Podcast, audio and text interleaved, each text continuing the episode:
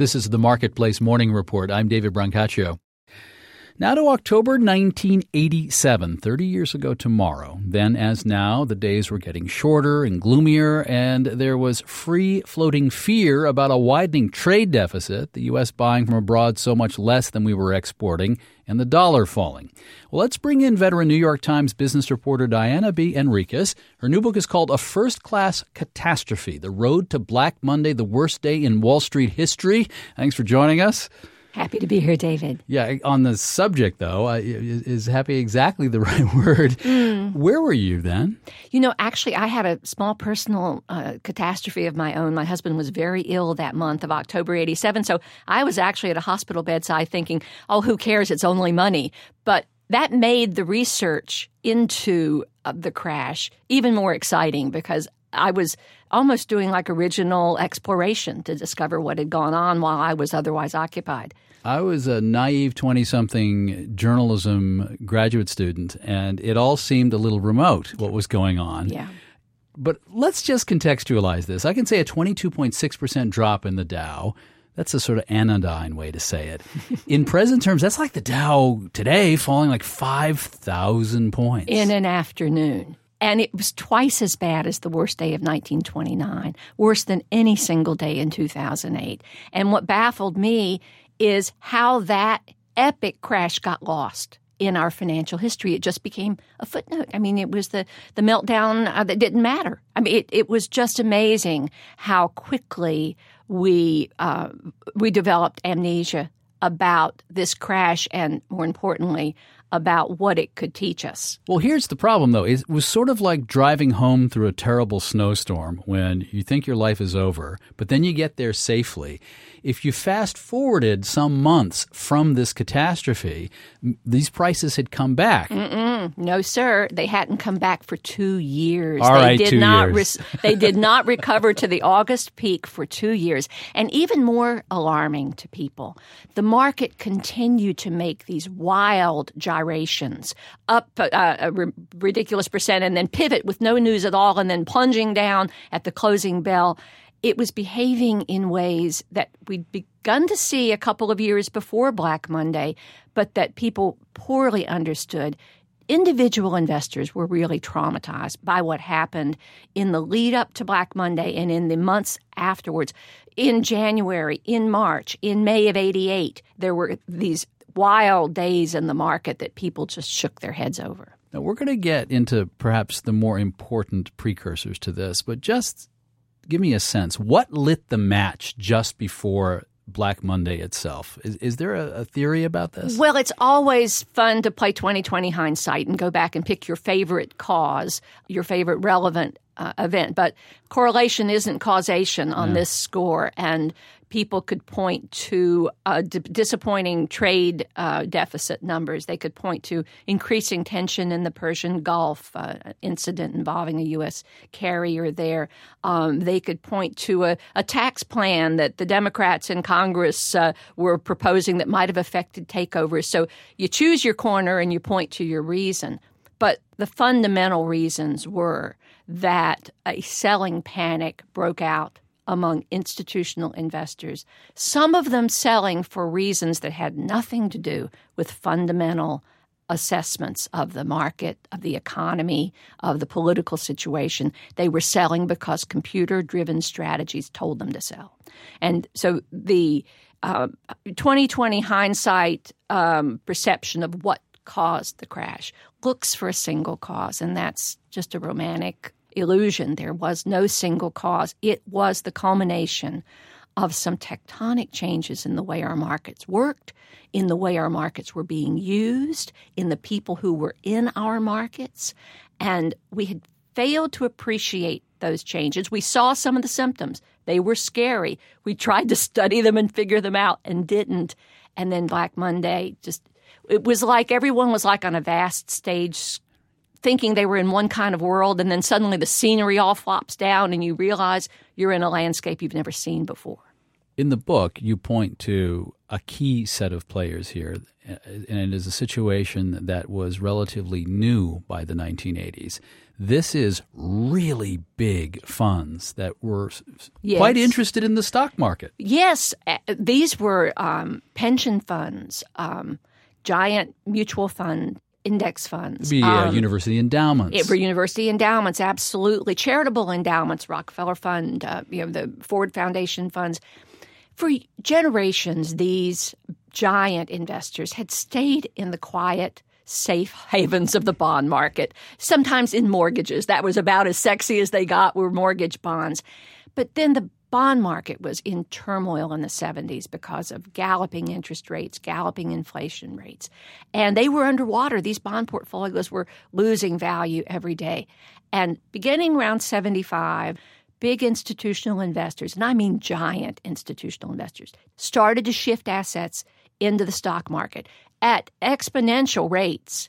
And that had already begun by 1980. But then in August of 1982, when this incredible bull market got on its feet and started to gallop, it was like the Oklahoma land rush. They just moved in in major amounts, pursuing very similar strategies, many of them uh, based on academic theories that allegedly would be reducing their risk. But suddenly, we as a nation were confronted with the fundamental question we should always ask how good is this strategy if everybody tries to do it at the same time? And that's where we were on Black Monday. Everybody trying to get to the exits at the same time. And so you here in 2017 have very large institutional investors sometimes pursuing similar strategies. You do indeed. In fact, I recently saw that BlackRock, uh, one of the largest asset managers in the country, because of some recent expansion, is just shy of $6 trillion under management, and much of it devoted to what they call passive investment strategies. Now, there's only a small number of passive investment strategies. So, Black Monday was like the crystal ball crash. It showed us where we were going, it showed us the future, and we're living in that future now. And part of that future are giant investors, larger than we ever contemplated, and increasingly pursuing very similar strategies at nanosecond speed. So that element of risk is with us to this day and remains uh, unaddressed and unappreciated. And of course, there was a policy reaction to the horror of uh, that day and the surrounding days. The Brady Task Force, I think it was? The Brady Commission uh, wrote one of the most accessible uh, financial studies I've ever seen, and there were dozens of studies of the 1987 crash. And this was a Republican led commission. Nick Brady was the former Republican governor of New Jersey. He went on to be George H.W. Bush's uh, Secretary of the Treasury, rock ribbed Wall Street Republican.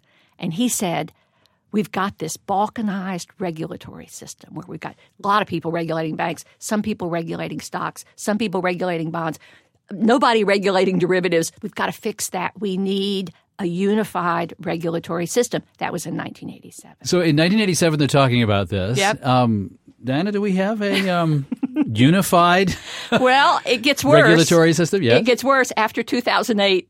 Republicans said exactly the same thing. After 2008, in testimony before Congress, former Republican Secretary of the Treasury John Snow and Republican Chairman of the SEC Chris Cox testified before Congress and said, we have this terribly fragmented, balkanized regulatory system, and it's really dangerous because nobody has a 360 degree view. No one has authority to act wherever a risk breaks out so they can contain it before it spreads. We've got to fix that. No, we didn't do it then either. Oh, yeah. So now it's the Trump administration. Yes. Uh, uh, have they noticed fragmentation? Well, they have. In early October, just in time for the 30th anniversary of Black Monday, they produced a report on the U.S. capital markets. And right there, honest to goodness, in the executive summary, it says that one of the significant challenges facing U.S. capital markets right now is that we have this incredible fragmentation in our regulatory system, as they put it, overlapping uh, mandates and jurisdictional friction. Rather than recommend a cure for that, however, rather than say, look, we've got to modernize our regulatory structure, they simply hoped for greater harmonization among regulatory agencies that trust me as you if you've read this book you know they have squabbled like cats and dogs for decades and it's not going to get any better. they do tend to get on each other's nerves. Now okay 22.6% in a day on that fateful day that can't happen now because we have these electronic circuit breakers. Mm. well yes and no there was a mini crash on October 13th, 1989, and everyone was concerned it was a replay of 87. So that's when they finally got serious about enacting these circuit breakers, which would stop trading after um, you know metrics had fallen by a certain amount. And what academics studying that discovered was it just sped up the panic. Everyone trying to get out of the market before the circuit breakers kicked in. Yes, we do have circuit breakers today, but we also have almost three dozen places where stocks are traded. Back in the day, back back on Black Monday, you had the Nasdaq market dreadfully hit. You had the American Stock Exchange, you had the New York Stock Exchange, and you had two major futures markets in Chicago. That was it those guys could get together around a table, yell, yell, at each other for a few hours, which they did, as I describe in my book. But now we have how many dozen? And we have 12 stock exchanges and at least 30 other platforms for trading stocks. So the market has become so fragmented that trying to implement a coherent trading halt across all platforms and not just in the US, trading now observes no borders. So you know a circuit breaker on a global 24 hour nanosecond driven stock market it's kind of like a handbrake on a bullet train yeah, good luck with that. And even if you did solve the technical and regulatory problem and stop this from happening in a day, I mean, in 2008, that fall, share prices lost about 30%. Yes. I mean, if you, if you just yes. extend it some weeks. It was slower. And, and even in that, regulators had to intervene and implement uh, a, a uh, depression era fix by restricting short sales. You know, the uh, the pessimistic selling where guys think they can sell short and profit from a decline in stocks.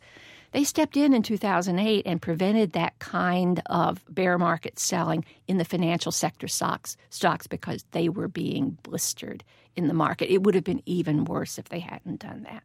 So we we think we have these these tools, but what we have, have failed to recognize is we're regulating as if we still have this mom and pop stock market where stocks trade over here and bonds trade over there and derivatives trade over here and mom and pop trading in all these places. That's gone with the wind, David. That is over. That is not coming back. It was gone before Black Monday. And we have to wake up to that because the, my concern is that every generation that arises without a grasp of what happened in 87 increases the risk that we're going to experience that again. Now, I'm not a superstitious guy, but what is it about October, Diana? It just it's not all the stock market crashes. You can say, well, 87 started in very late September, yeah. but it, there, there's something about this month. I'm sorry to say there is something about October, and I'm not I'm not so sure what it would be. Uh, one interesting um, uh, analysis of uh, Black Monday that I came across in all my researchers researching called it the hunt for Black October. so, um, should have so, thought of that myself. Yeah, I should have too. The title was already taken, um, but I think part of it is um, the post-summer euphoria. Uh, you know, in every one of these financial crises. Uh, where you had an October meltdown, you had a, you know a, a summertime of euphoric gains. Um, um, so maybe it's just fall comes and reminds you that things fall down. I don't know. But 50 years before Black Monday, by the way, on October 19th, 1937, there was a terrible crash in the Roosevelt stock market. So it, it is a little unsettling. All right. Well, brace ourselves till Halloween. Veteran New York Times reporter Diana B. Henriques. Her new book, A First Class Catastrophe The Road to Black Monday, the Worst Day in Wall Street History. Diana, thank you. Thank you, David.